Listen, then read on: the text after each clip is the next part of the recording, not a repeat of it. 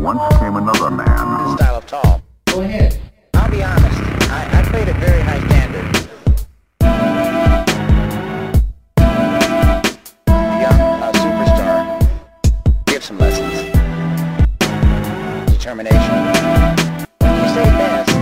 That's hard to define. Competition was extremely... Welcome to the Chess Underground. Eccentricities, peculiarities, and theoretical nonsense.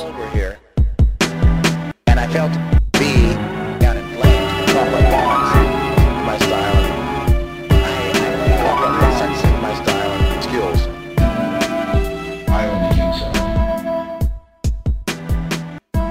think so. From a distance, zero day, all night,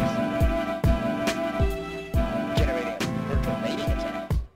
All right, welcome back to the Chess Underground. I am here with National Master, Senior T D, and four-time Iowa champion, Tim McEntee, who I will let introduce himself. Okay, thanks for having me. Um, ten years ago, I retired as an actuary, so my background is actuarial work and mathematics. Um, I basically retired so I could do a variety of other activities, which I do volunteer work. I help out uh, various chess clubs in a variety of ways, and always looking for the new opportunities. Last year, I signed up to be uh, turn- tournament director for national events, and was scheduled to go in, in April until COVID hit. So still waiting my first assignment. We'll get you in. That's the life story. I, I was an actuary. Now I do other stuff, and I'm waiting to work a national event. Very good. You got it. All right. I was hoping we'd get something in there about our epic soccer games, uh, but but well, you so, want to play so so- well, see, the problem is I don't play soccer anymore, and COVID shut down all my uh, activities with soccer. Oh. I'm a big fan. I actually um, big fan of the P D L or whatever they call themselves now. So we have the Des Moines Menace here, right? And as you know, Peoria just had a team entered in, but they didn't play this year because of COVID. Right. So I'm looking forward to next year. Hopefully they play next year. We can have a rivalry match between the, the two cities. Yeah. And I know the, the Bradley soccer team brings you to Peoria for chess tournaments too. And uh, we even used to have a three-on-three soccer team that we that we named the chess players, because I think our average rating of the soccer team was something like eighteen hundred. I mean, it was pretty good for a soccer team, and everybody was rated. We didn't have like unrateds or anything.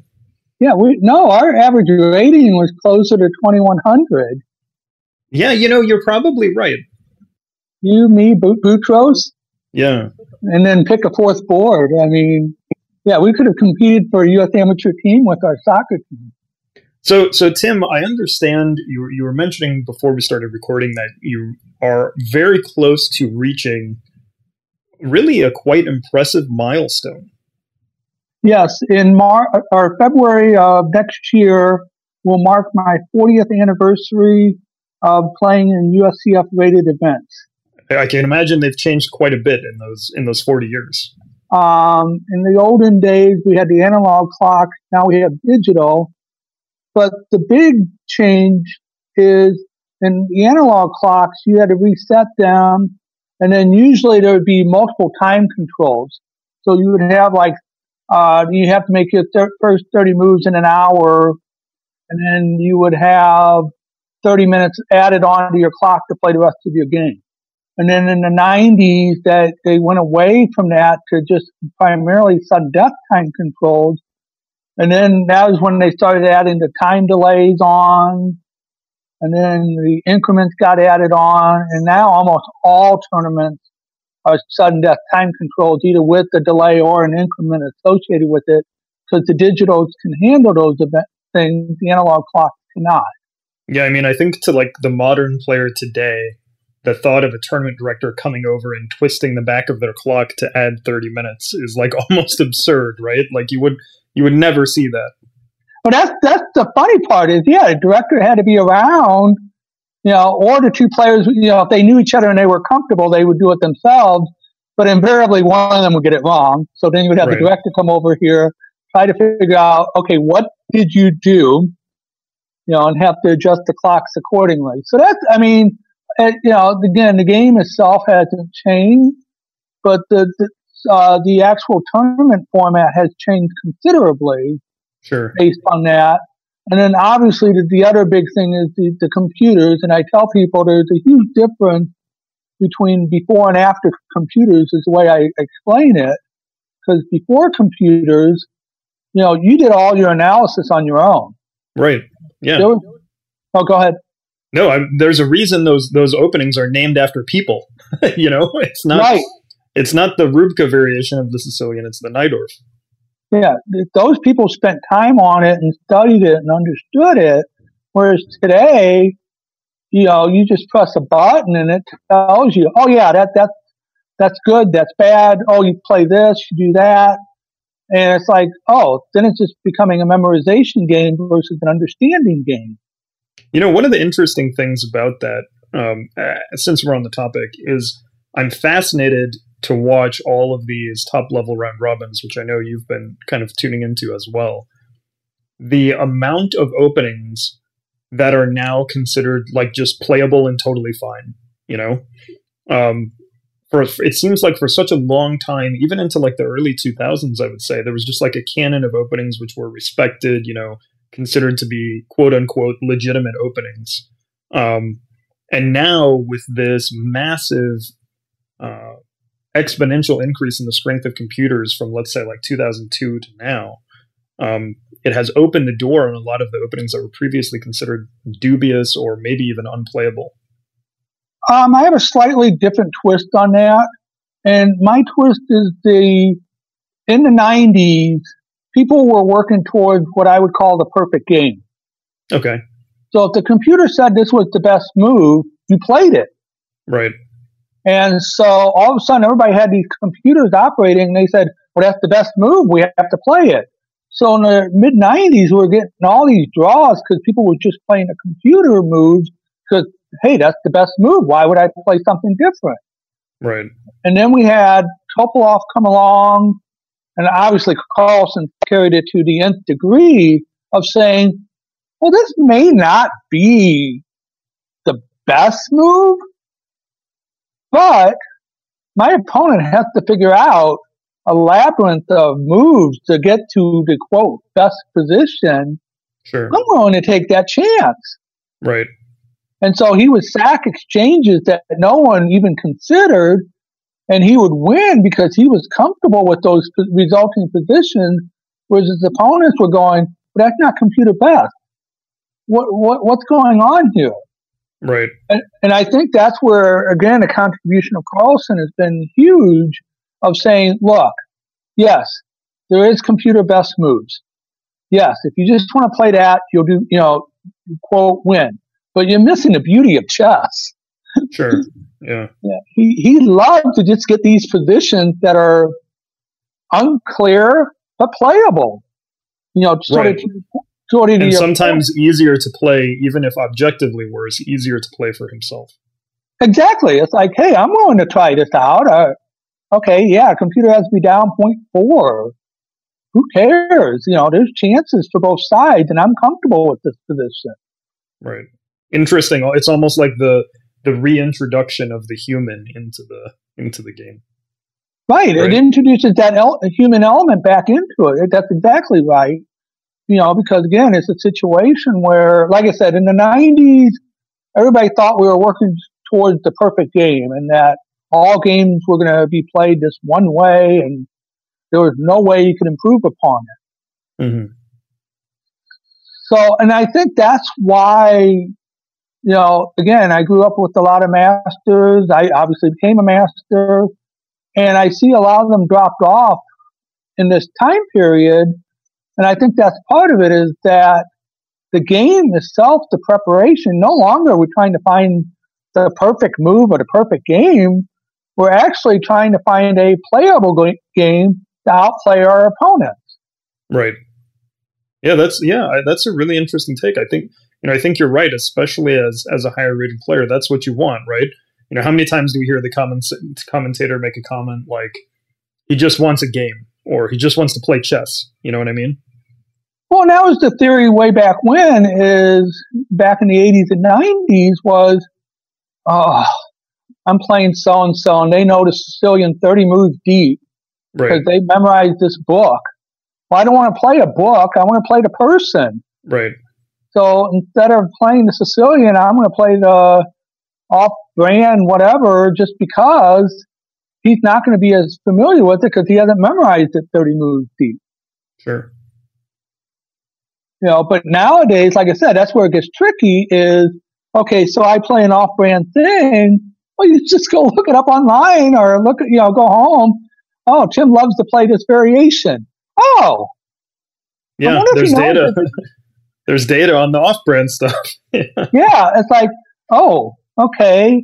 Well, I can get a great game against them every time. And again, that's where I say, you know, the older players were faced with, okay, I got to relearn the game to be able right. to compete. And I don't want, you know, and some just made the decision, I don't want to do that. And then, like I said, is which is unfortunate from my standpoint, because I think they bring so much to the game still. So in, in your uh, four decades of, of U S chess rated play, and, and I have to say that's quite impressive. It's one of the reasons why I ask you to come on this month uh, because our theme is tournament life. So in your four decades of tournament life, which was the most fun to play in? was, was it the nineties when everyone was looking for the perfect game, or is it today when it's sort of like al- almost a new a new Wild West, but in a really weird, like advanced computer way? Um, oh, there, there's several aspects to that answer, which is um, of that the question is, you know, the game is different, obviously. You know, again, I can I could even bring a computer into a tournament and win it. Just, you know, no one catches me. Obviously, I would not be doing that. Um, I, I think that, you know, again, each each era, each time period had something special about it. Mm-hmm. Um, to say that, oh my gosh, I yearn for the days of the eighties. Oh, no, no. I mean, hey, some, I, I some really, very big, uh, big hair rock and roll bands probably would say. Yeah, that. Exactly. Yeah, it's like, no, I love the game as it is today. I love working with the students as of today. Sure. You know, again, it's so, you know, when, like I said, the eighties and nineties, if I worked with someone, I had to teach them opening. Now I just say, oh, go look online, find an opening you like, come back and I'll explain it to you. You know, and they come back and they know it pretty well, just right. based on the videos. And then I just have to fine tune some things and say, oh, you are aware this is the idea of this opening. Oh, no. Yeah, I'm, I'm impressed at the amount of content that is that is available, you know, not just video, but um, y- you can find whatever you want at your fingertips these days, as opposed to, you know. Selves. And again, it's, yeah. you know, it's not a situation where, again, the fear of the nineties of it's going to be solved. Right. It's obviously not come true, and I don't see it coming true because, again, I think people are realizing, as you stated earlier, there is a human element to the game. How do I find it? Right. Once, once I find that human element, then it's back to playing chess again. I'm curious, was that was that your approach to match play? So, so yeah, um, so there's several formats, and match play is still my favorite, if you will, only because the way it came about is it was right after I graduated from college in, in Peoria, Bradley University. Mm-hmm. And I got my master's rating while in college. So I had to, and I grew up in Saint Louis. So all the Saint Louis people were convinced that I only became a master because I played in Peoria. All the Peorians were convinced I was a master because I played in Saint Louis. And it's like, wait, guys, I'm beating up on all of you guys. How, what? Huh? So I decided right after college that I would have a match tournament. So I invited... A match se- tournament, okay. So I invited seven friends, and it was a six-game match with each round. So and it was a... I, I can't remember. I assume I did... I don't know how I did the seedings, but it was... For this discussion, say one plays eight, two plays seven, three plays six, four plays five. Sure, sort of like a, a, a mini N C double A bracket, if you will. Yeah, it, yeah, it's a bracket format, and you know you played your opponent, and it was a six-game match, and you could play it over a period of time. There was no, um, you know, time, you know, it didn't have to be played on weekends. It's whenever two players could get together. Sure. And my sole purpose of it was, hey, you guys don't think I'm a master? Great. I'll show you. Needless to say, I won it pretty convincingly. And these were all other other master players? Um, I would put on a player expert range. Okay. These okay. were the people that were clicking at my heels saying I wasn't that good. Yeah. Well, you're not. Mas- masters knew I was good. Right. This was just me saying, okay, you think I'm so easy to beat? Right. Have at it. And I think the closest match was three and a half, one and a half, only because I gave up two quick draws at the end of the match. Wow.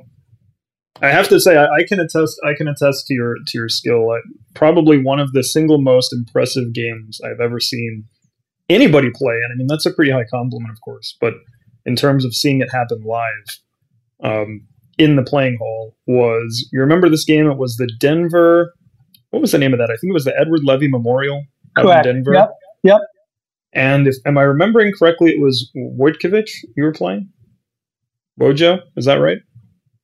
Who was the G M where you had you had literally I came over and it was like move thirty of your game and you had every single piece you owned on the eighth rank um, on like the thirtieth move, but you were like significantly better already. Am I remembering right that it was Woja? Uh, Woja Cabot's game was interesting. Um, it was a back and forth game. And and he started pawn grabbing. Mm. I decided to attack his king, and he didn't respect it and got mated. Walked into a okay. mate nine. Just a ca- casual mate nine, no? Yeah, it was just it was yeah, it was sort of funny. I mean, I saw it immediately, and it was just funny watching his face just stare at it for thirty minutes, going, "Huh, there's no way out."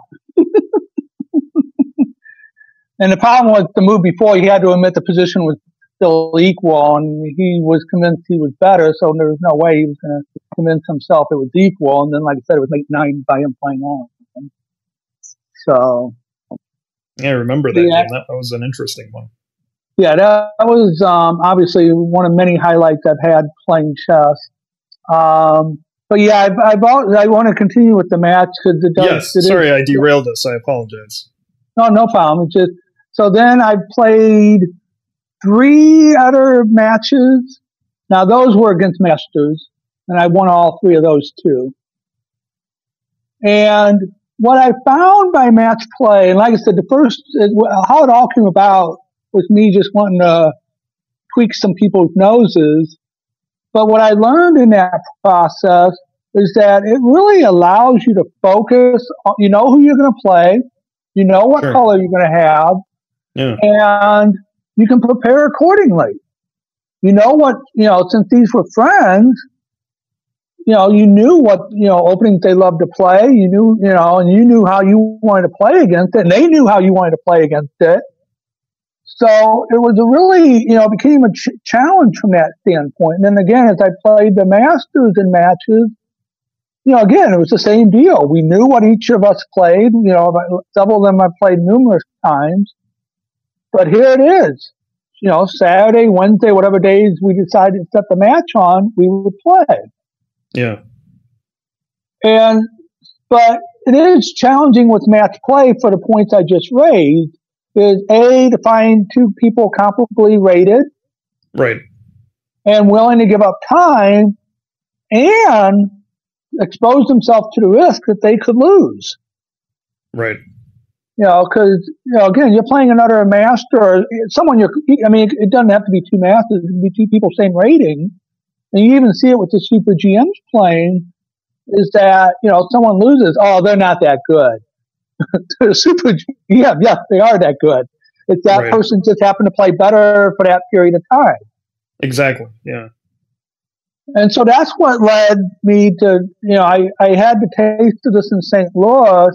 Um, in fact, one of my first, I don't know if it was exactly the first, but certainly one of the first Um, it, but it was definitely my first FIDE event, but not the first invitational I played in. And it was a ten-player round-robin event. Okay. And when and would this have been? This would have been eighty-eight, eighty-seven, okay. eighty-eight time frame. Sure. And so it was ten players, four FIDE rated players, and six non-FIDE rated players. And the gist of it was, if you scored plus one in the tournament and equal against the FIDE rated players, you got a FIDE rating. Yeah, no, I think it's important to note that this was at a time when achieving a FIDE rating was far more difficult than it is today. Exactly. No, that was how you got your FIDE rating. It wasn't right. an open Swiss event you went to and they gave it to you. There was a minimum rating. I think it was two thousand. Is that right? That sounds right based on the players that were in. So you couldn't even get a FIDE rating if, if you couldn't achieve a performance rating of at least two thousand. Nowadays, I think they'll FIDE rate all the way down to like eight hundred, I think. Exactly. It's like, show up, give them money, they're happy. And, and additionally, um, a- apart from the minimum rating, there was also a minimum score, I think, too. Like, it wasn't good enough. You know, you had to play X amount of games. I think it was four or five. Sounds like based on this event, maybe four was the minimum number of games. And against those FIDE opponents, I think you even had to score a point and a half. Is that is that you would have to right? score even against the FIDE? Yeah, it's like I said, completely different because then or now you just score a point against FIDE rated player, your rate, your your game you get a rating. Rated. Yeah, right. There you had to score even score against the FIDE rated players, and we had four players, so that means you had to score two points against FIDE rated players. Right. So the first round, I play a senior master, and literally scorched him twenty-eight moves. Very nice. So all of a sudden now, mm, you know, because you go into the like, oh yeah, whatever. You know, these guys are good. I'm not, you know, maybe I'll do okay against them. Wait, I already got a point out of two I need. And the next round I play Michael Brooks. And international master from Missouri, I think? Correct, correct. At that time he was rated twenty-five seventy-five. Mm-hmm. And he sacks a piece on F two against me to break open my king. I run my king all the way to B one and maintain up the piece. Everybody thought I should have won the game, but after talking to Brooks afterwards, he said, no, it was probably equal mm. throughout it because we got into a, a promising rook and pawn ending, and at that time I wasn't as good at rook and pawn ending as I am today, so... But he drew. So I, all of a sudden, I'm at one and a half points, and I still have two games against to go against FIDE rated players, only needing a draw, and then I just got to score plus one against the rest of the field. Right. And so the next round, I uh, played an A player expert, low. I mean, he was right there, low expert, and you know he was thinking, oh, you know, this is a fun event. Who cares? Then he heard my first two results, and he's like, oh, you're coming to win, aren't you? Uh-huh. So I win that game in, in a pretty nice fashion. Uh, I sacked a piece that he couldn't take, but he did. So it was mate and four after that. So this was also the a FIDE rated opponent. So you basically got your rating secured. Is that right? No, he was not FIDE rated. Oh, okay. Okay.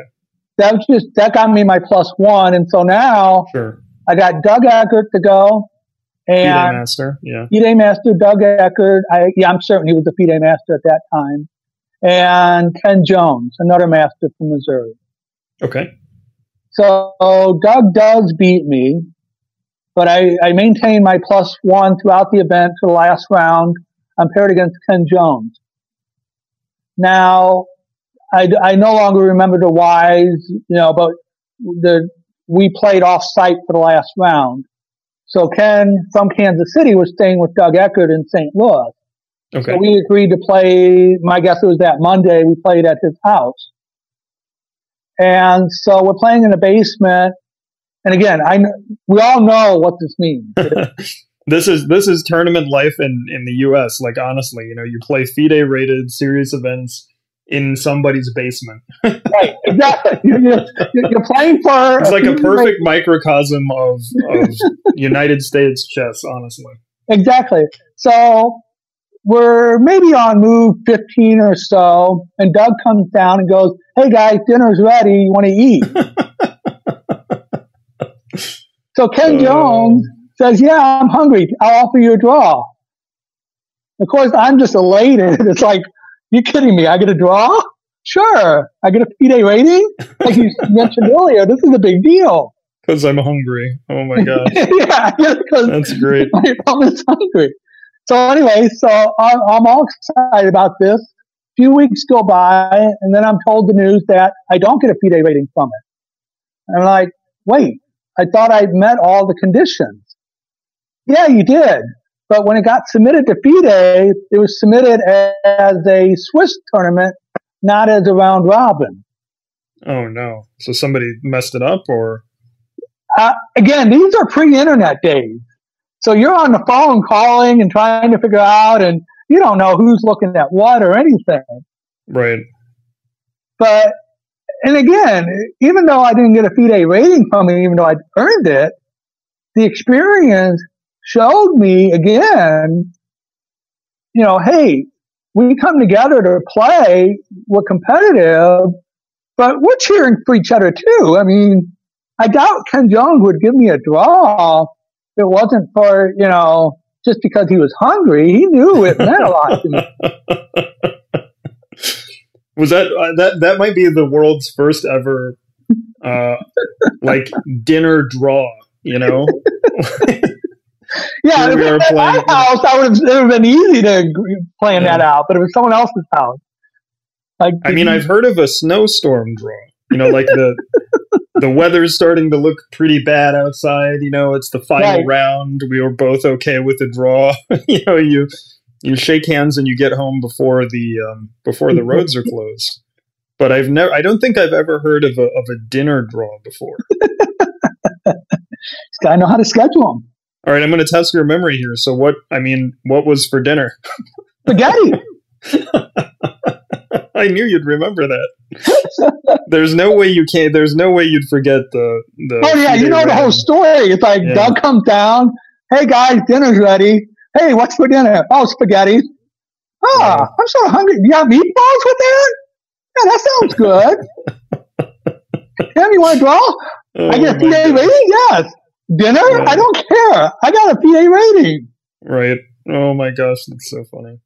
That really is. I mean, that really is just like, you know, you want to talk about tournament life in the U S. There you go. You just listen to that story, and that gives you a perfect idea of what playing chess in the United States was like for a very long time, I think. Oh, it definitely was. Um, and even probably till the early two thousands, it still had that. Um, Trying to get a FIDE rating was like a a mystery that required you to read six old scrolls, three, you know, who knows what, and only right. to find out that that was out of date, that they replaced it six late months later with something completely different. Yeah, you know, additionally, the opportunities to get one were very few and far between. And that was when you brought up the uh, Denver Open. That was the whole reason we went there, is we saw it was FIDE rated. Right. And we're like, oh, yeah, you know, we wanted to work on our FIDE rating. That'd be a great place to go. Right. And then we chose to play in the two-day option for traveling reasons, and then learned after the fact that my win against Wojtkiewicz, while counted for U S C F, did not count for FIDE because that was game seventy. Right. It was part of the two-day, not part of the, the longer right. time control. Yeah. FIDE did not rate that fast time control. And it's like, you know, and I we didn't find that out until we got back, and we were like, wait, why didn't this show up on FIDE? And then, you, you know, a few emails now. Uh, you guys did this to me in eighty-nine. What are you doing to me now? Yeah. And then that's what led to, okay, and again, that's when we started to learn the rules on getting a FIDE rating. And it's like, hey, we can hold, you know, we have, you know, several strong players, Iowa, Illinois. Why don't we, you know, work on getting some of our younger players a FIDE rating? Because that gives them the possibility to be invited to some major events. Right. You know, and then we had uh, Frank and Jim Barry in Oklahoma. They were starting to hold more FIDE events. You know, and trying, you know, again with the same purpose is, you know, to get invited to the major invitationals, you had to have a higher, you had to have a FIDE rating to begin with. You know, they didn't look at U S C F as much. Right, right. The FIDE rating was what was what mattered. Right, and so that's when we started. You know, then there was a push. And, you know, here in Ames, we had the late Roger Goscho helping me put on some FIDE events. You know, right now, as I remember, these were called the FIDE Futurities. And, and really, there was no prize fund. Um, was there? I think there was an entry fee. There was uh, an entry fee. The way it was worked is that we had a fifty dollar entry fee, and we asked players to pay one hundred dollars. With fifty dollars to be returned at the end of the event. It was imperative that, you know, if you signed up for these events, that you played the whole event. You know, because in, especially the early ones, we would have the bare minimum of FIDE rated players um, that was required to be FIDE rated, and then we would, you know, and then fill it in with everybody else. Um, and we were very successful in getting a lot of, you know, Iowans their FIDE ratings through that.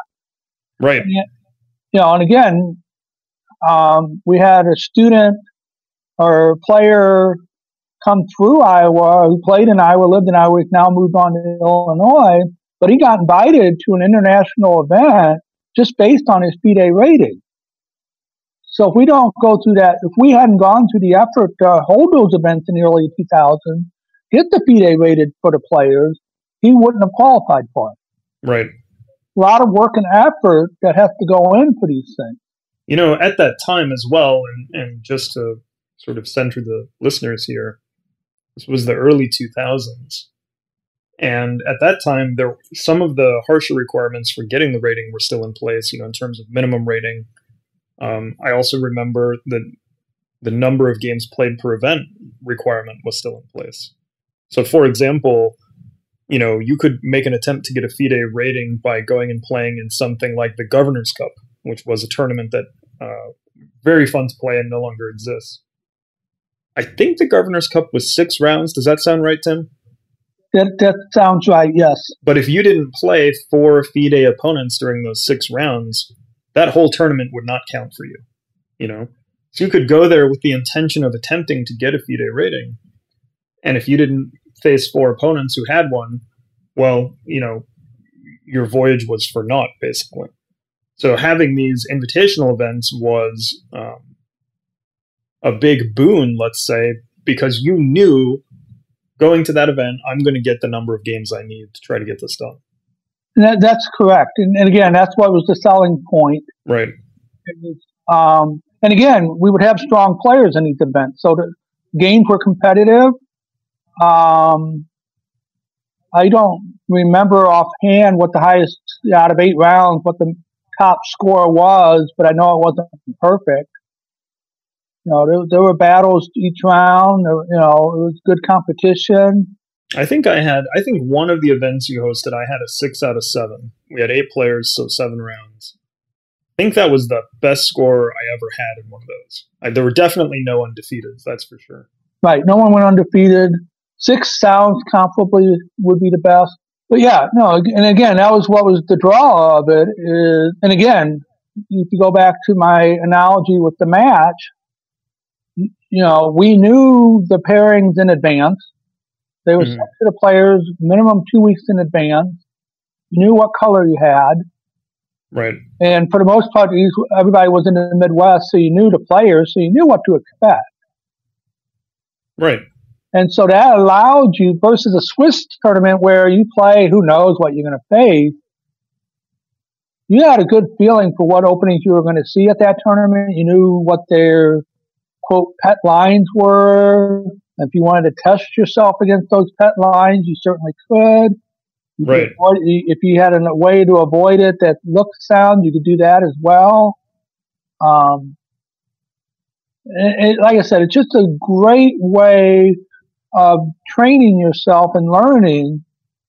And I do think that overall, you go through it, regardless how you do in the event itself, you go through an event like that, if you have a weakness in your game, it's glaring and you see it.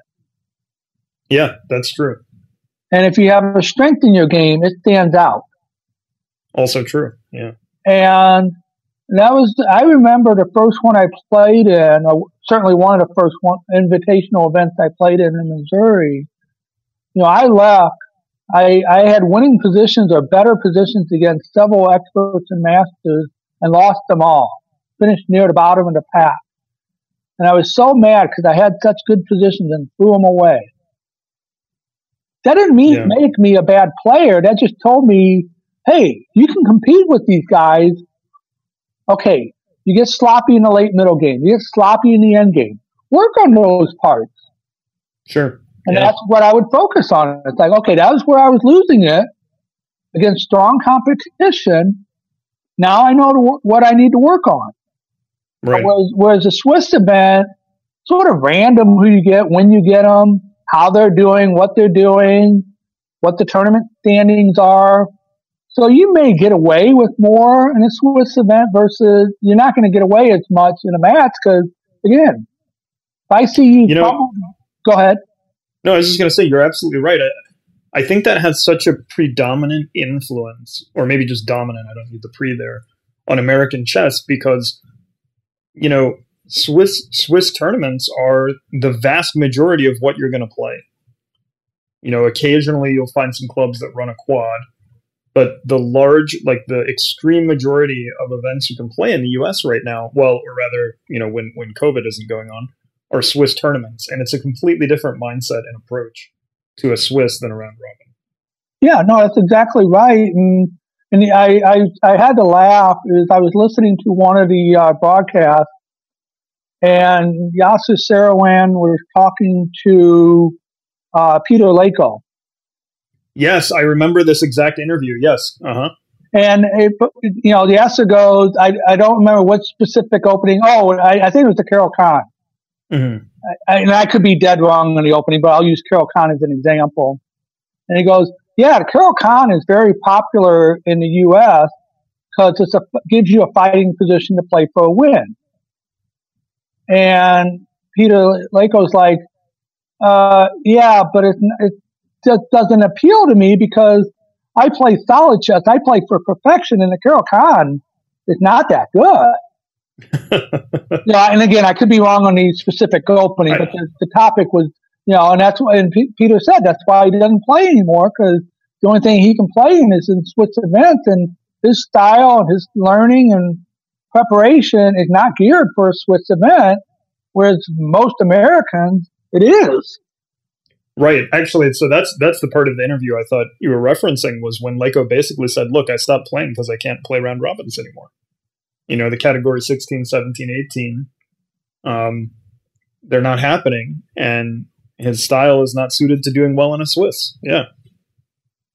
I, I, I remember that very clearly. I thought it was a really fascinating interview to think about, you know, the parts of the world where, um, I don't want to call them like a grandmaster factory, but, you know, essentially that's kind of what it is, where, where they're producing um, a large number of grandmasters and very strong players. They're doing it in a very different environment than, than we do here in the United States. You know, they're doing it with round robins and invitational events. Correct. As opposed to, you know, like the World Open and the Chicago Open and that sort of thing. Right, yeah. Here it's driven by big money tournaments, which right. makes sense. I mean, but yeah, it's like I said, just a different environment. And, but yeah, that's... It's a that's, different tournament life, if I can go ahead and plug the, the theme of the season again, right? I mean, it's a completely different tournament life. And it's not that, you, that you're not producing Grandmasters here, you can't, but it's a very different... Um, approach or way that it's happening. Uh, now that's not that, you know, that's a, that's a huge generalization. That's not to say that there aren't invitationals and there aren't that sort of round robin tournament. I know there are some. I, I think we're seeing that. More today, and today being the last four or five years than we saw in probably from mid nineties to two thousand five. Yeah. Oh, anytime in our lifetime, I would say, um, honestly, I mean, or at least in mine, um, there's the past four to five years, there's been an exponential growth of these type of events Exactly. Compared to, you know, any time previously, in, in, at least in my chess playing experience. Right. No, most of the invitationals prior to that were for the G Ms, the top players. Right. And it was like, which, good, they, you know, they've earned it, whatever, but you're really missing out, you know, from a learning experience, training experience for the average player. Right. Because I would venture, and I'm sure someone would object, but that most masters probably put in time comparable to the G M, maybe not as much per se, but certainly comparable time, that, you know, it's not like, you know, they're just showing up to tournament. They had to put in maybe three, four hours a day, some more every day for a long period of time to get that knowledge, and just to throw it in the randomness of a Swiss. You know, it's like, oh, that's what I worked for? Well, yeah, that's what you built your whole career on.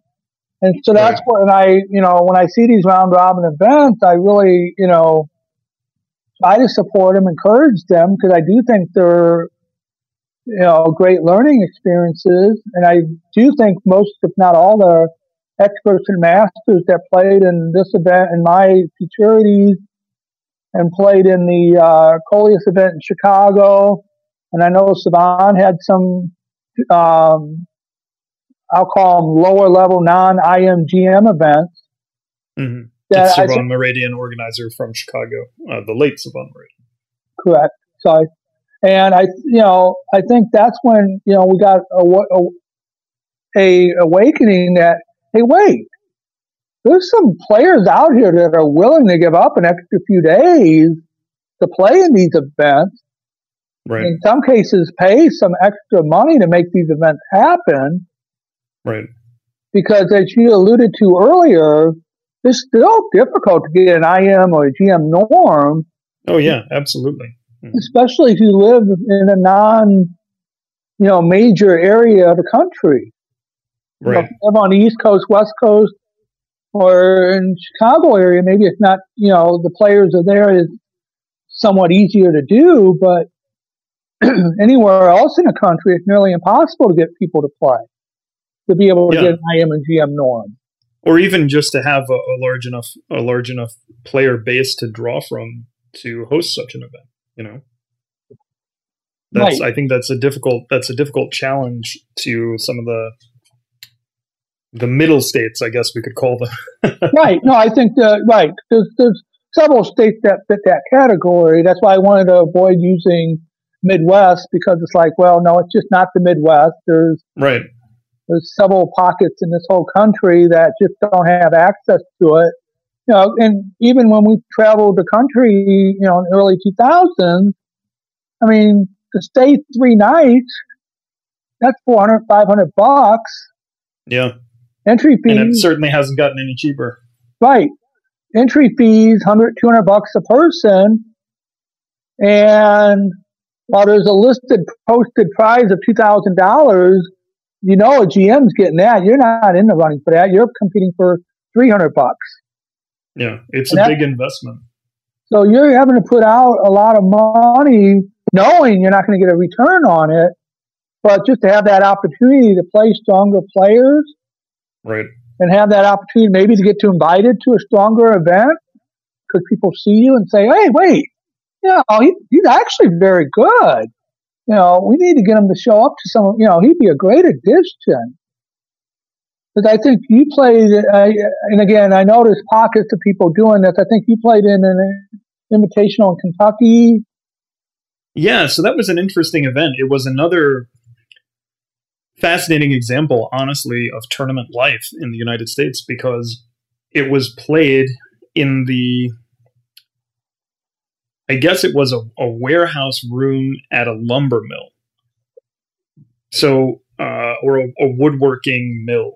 Um, it was actually, I mean, I, I'm making it sound like we were playing, you know, like with machinery and like right, right, debris right. on the ground. That's not the case. It was pretty nice. Uh, I, I don't know if it was considered a showroom or what, but it was all wood floors, very nicely designed, um, just outside of Louisville, Kentucky. But the organizer of the event And there were there were two, I believe. Let me think about this. I think there were two separate round robins going on at the same time. The average rating in my round robin was a little over twenty-three hundred, if I remember correctly, which was right about my rating at the time. Um, and the other one was a little bit lower rated than that, but not much. And it was held, essentially, you know, the organizer just kind of worked there and was able to get the room, and boom, there you go. Prior to that, he had been regularly hosting um, these tournaments, and I, I can't remember what he called them. I think it was the Two Tables Invitational or something like that, in a room in his house. So, you know, he would invite the strongest players from Kentucky to a room in his house to come and play. Um, uh, a competitive, lengthy master invitational over, over a weekend. So, yeah, I mean, you're right. It's, it's, it's interesting how they crop up and how they come about, and, and very often not just how, but also where they are played. Yeah. Cause you, you, you know, you, you hit upon it. The guy had a free place to play. Right. That, that made it affordable for him to do it. Right. Yeah. You can't, you can't rent a ballroom when you've only got twelve players, you know. It's, it doesn't work. It just right. Doesn't work. You're, or you're charging excessive fees that no one's going to pay. Right. And that's when I always hear the, well, you need to get sponsors. And I just sit there laughing going, okay, chess players are known to be cheap. Who's going to you know, sponsor us knowing they're getting nothing out of it? Right. And and not only that, but it's not it's not like a, you know, they're not top level. They're not players with endorsements or companies behind them. You know, they're just, most of them just average people who, who treat the game as a hobby, even though they may be fairly good at it. Um, you know, uh, it's they're not professionals, and it's a different level of.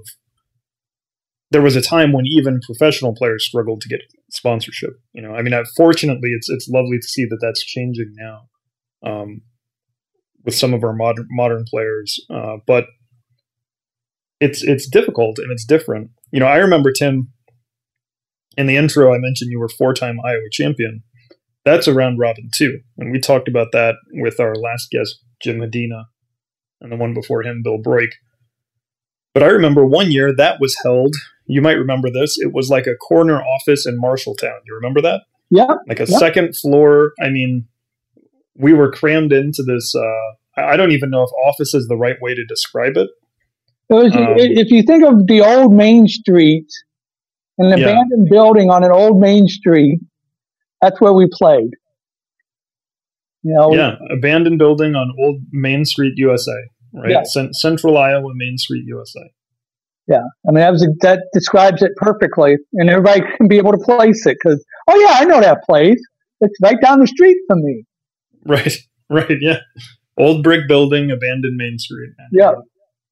And we were crammed into this room on the second floor, and that's where literally the state championship of Iowa took place. Yep. I remember the only the only place nearby that was open to get food was was like a Casey's General Store, you know. Right. Unless right. you were willing to take a bit of a drive, you were stuck stuck on gas station food for the weekend. Right. No, that that's the challenge is, you know, we we want everything, you know, all these accommodations. But it comes at a huge cost that defeats the whole purpose of playing because you can't recoup the money. Right. Truly a labor of love, you know. I mean, I think that's what it comes down to is, you know, how how much do I love the game where I'm willing to invest? You know, and this is, again, outside of major markets where, you know, New York, you can you can take the take the subway back home every night, right? Right. Um, so outside of major markets with easy access to a large number of tournaments, it's it's really a labor of love. Or yeah. as I called it in, in my in my twenty sixteen Chess Life article, the struggle, right? It's a struggle. Well, I, I think your your previous statement is correct. Is you go into playing chess and you choose to play in tournaments, you know what you signed up for. Yeah. And you say, okay, this is, you know, I know this is the way it's going to be. I can't go into it expecting any different because it hasn't been different for, you know, I can tell you for forty years, it's the same issues that, you know, tournament organizers have been facing. And there is no, you know, again, we can find someone who works at a place that has a building that we can rent out real cheaply, free, you know, but if you got to start contacting the local hotels, yeah. meeting rooms, well, that's three hundred dollars a day that you're out. And that's right. got to come from somewhere. Yeah. And that's where, again, that's why I sort of like the matches in the tournament, uh, the round robin events, is usually you can find, you know, decent places relatively cheap because you only have a few people you have to accommodate. Right. And again, that's always easier said than done because, again, you know, if you don't have that luxury, then you don't have that option. Right, exactly. You know, and then and then sometimes in those cases the event just doesn't happen. You know, you don't you don't have the tournament, which is which is unfortunate.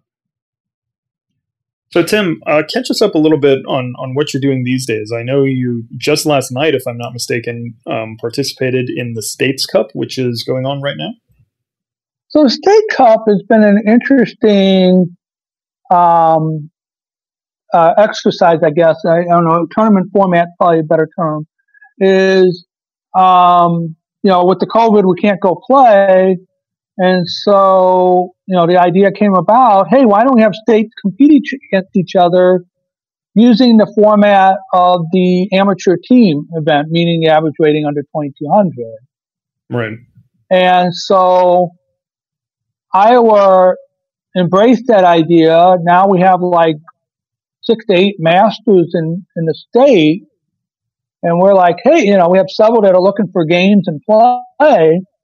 And so, so we put together a team, and so far each week our average rating's been probably very, probably twenty-one ninety, twenty-one eighty, twenty-one ninety. So we're going to be competitive, you know, each week, which we have been. We've won our first three games, our three matches. And then last night we played Colorado, and they fielded a team average rating that range, twenty-one eighty, twenty-one ninety. So we knew it was going to be a tough match. Right. And going in the last round, we were down. Uh, the format is such, everybody plays everybody on the other team. Okay. So, and it starts off with your first board playing their fourth board, and then he just walks up the line. And then obviously everybody else plays who's ever remaining. So in the last round, you got your two first boards playing each other, two second boards playing each other, two third boards playing each other, and two fourth boards playing each other. Okay. So that's nice that that happens in the final round. Yeah. So theoretically, you're playing your equal in that last round. Right.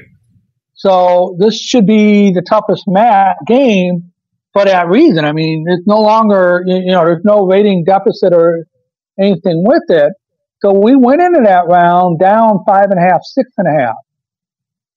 Um, and my opponent decided to give me a free piece on move twenty-ish or so, which I, I, I took and collected the point soon thereafter.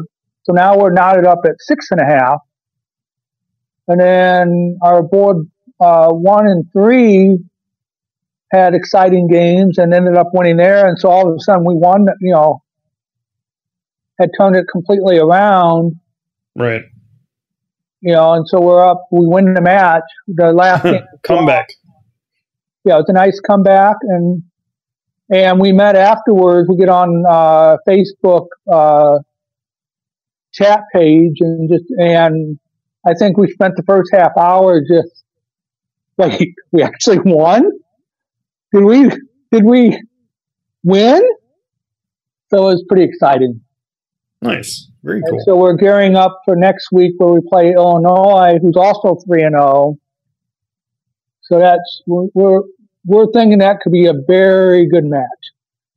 So yeah. You guys and are the sitting, two the two states right next to each other, of course, as well. Yeah, there's there's there's the natural rivalry being next to each other, and then the fact that everybody hates Chicago. Yeah, maybe, I don't know. I think it's probably too late, but maybe I'll try to hop into our, our team and see if I can face off against Iowa. So the, the match is next Thursday mm-hmm. at eight o'clock, or eight o'clock Central Time. Very nice. And also, I understand uh, each match, sort of as part of the format here, is streamed, right? Each team provides a streamer or commentator for that week? There, there will be a streamer. It's usually the home team that provides the streamer. Um, okay. it, I know I've streamed one time when we were visiting, just still trying to work out the kinks. I wanted to drive you nuts for a little bit with questions. And, um, but I think next week, Illinois is doing the streaming. I don't know if, if I will have their own streamer. Um, I do not know where that's publicly listed, though. Uh, if any of your viewers would like to follow it, uh, Pete, do you know if there's any place where that's listed? You know, I know that, that, that there is a, you can go on U S chess dot org and there's a link to information about the States Cup. Um, and I believe once you find that information, there is a Discord for the States Cup, which is organized in different channels. And one of those should also have the, the streaming information available. So if you're interested in checking it out, uh, you can visit our homepage, U S chess dot org, uh, search for States Cup. You'll find that info there. And it should take you ultimately, you'll have to do a little bit of navigating, but it will ultimately take you to where you need to go um, to find that. And the games are played on Lichess. Right. Um, which is, I mean, I, I find most of these sites to be very good, and that one was easy to navigate last night. And I found, you know, using it to stream through has been very easy as well. Um, what's nice about it, again, you know, sort of what we were alluding to before, is that, you know, average rating's under twenty-two hundred. Right. So these are players that love the game. You know, you're not, you're going to see mistakes. You know, so don't go expecting to see perfect chess. I mean, last night I was down, according to the computer, twenty-three point something or other, and yet won. and that, that still cracks me up. And unfortunately, Pete can tell you many examples of me doing that. So, yeah, Mister Hodina was trying to say, was that the biggest comeback you ever had? And I go, oh, no. Oh, no. Most recent, yes, but that's only because it happened an hour ago. But no, I have a long history of winning from lost positions. Yeah, as as previous podcast guest Brian Wall once said, if I couldn't win a lost position, I wouldn't be a chess master. So yes, but yeah, it's a fun, and again, I think the teams. Uh, Colorado had several te- uh, team members following last night. Iowa's starting to build up a group. I know Illinois has a large group. Right. And so it's, this is first year. It's an inaugural year. We're still learning all the ins and outs of it. I think streaming was an excellent idea for it. Um, but if, yeah, each week if we can add a few more. I think uh, Mister Hodina said he had like twenty-three people listening in on the stream last night. So very nice. Yeah. You know, and there's, you got a chat that you can, you know, give your thoughts on and how the position's going and can Tim get a worse position than this? Oh, yeah. Wait. I'm sad I missed it. I, you know, I watched the, the previous week. I'll have to go back and catch the replay of, of last night's States Cup. I got to see my third round game, too, if you have a chance. Okay. Very I, nice. I was getting mated. Mm-hmm. And if the rook ever makes it to the first rank, it's mate. But okay. I was successful in keeping his rook on his own for eighth rank.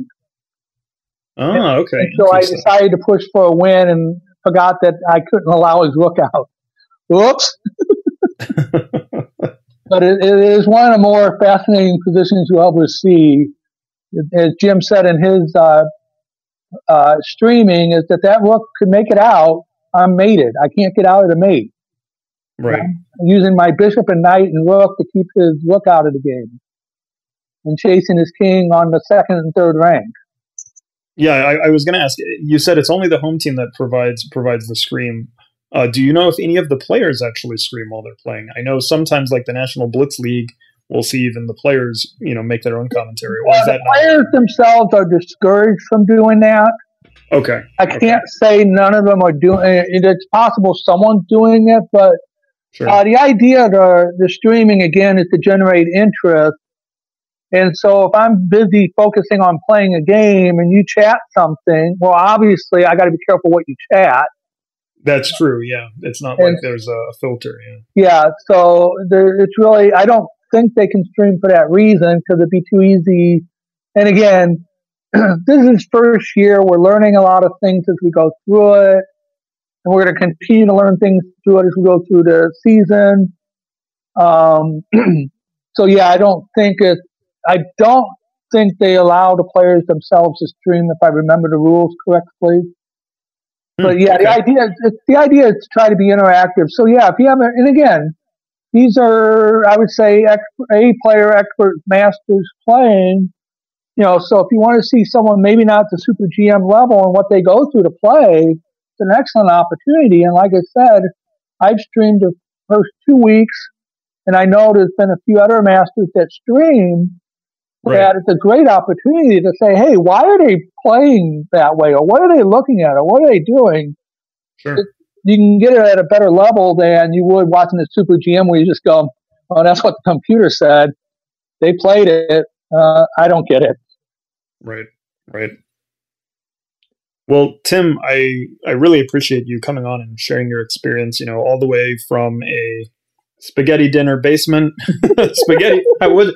Basement spaghetti dinner, maybe, is the best way to, to order those words, uh, all the way up through, you know, um, I mean, literally, you know, streaming, live streaming uh, games, you know, that's quite, quite the tournament life, quite the chess experience you've had when, when you consider, you know, all of the changes that you've seen just in, just in the time you've been playing U S, U S rated, U S chess rated events. Um, So thank you for coming on and, and sharing some of that well, thank experience. Thank you for having me. And yeah, it's been a great experience. It's been a great forty years. forty years next February, right? Yeah, in February. Unfortunately, it will not be another forty years, but hey. Hey, um, you never know. You never know. Technology is, is moving. Uh, it's vastly improved. And we, we, in fact, know some players who, you know, the, uh, I believe both uh, Andrew Karklins and his father uh, probably played a very, very long time. Um, right, right. Oh, yeah, it's still possible. Yeah, it's possible. No. If if it happens, we'll definitely have to bring you back on the podcast in twenty sixty-one. Yeah, twenty sixty-one. Hello? Hello? I don't even know what episode number that would be, you know. Uh, but uh, I pencil yeah, myself they, in for that now. Yeah, can I go ahead and add you to the calendar? Is that all right? But thank you very much, Tim. It's It's been a real pleasure. And I look forward to uh, speaking with you again soon. Sounds good. Thanks for having me. Thank you for listening to the Chess Underground, a U S chess podcast. Please check out our entire suite of podcasts, which release every Tuesday, and include Ladies Night with Jim Shahad, as well as Chess Life cover stories and One Move at a Time with Dan Lewis. U S Chess would like to thank Jason Andre at Seven Season Films Photography and Media for podcast production and editing. If you are starting your own podcast, visit w w w dot seven season films dot com for consulting, production, and editing. Until next time, signing off, Pete Karyonis.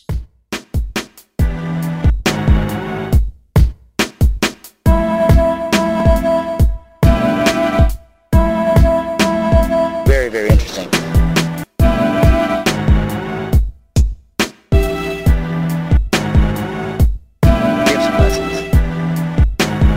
Determination.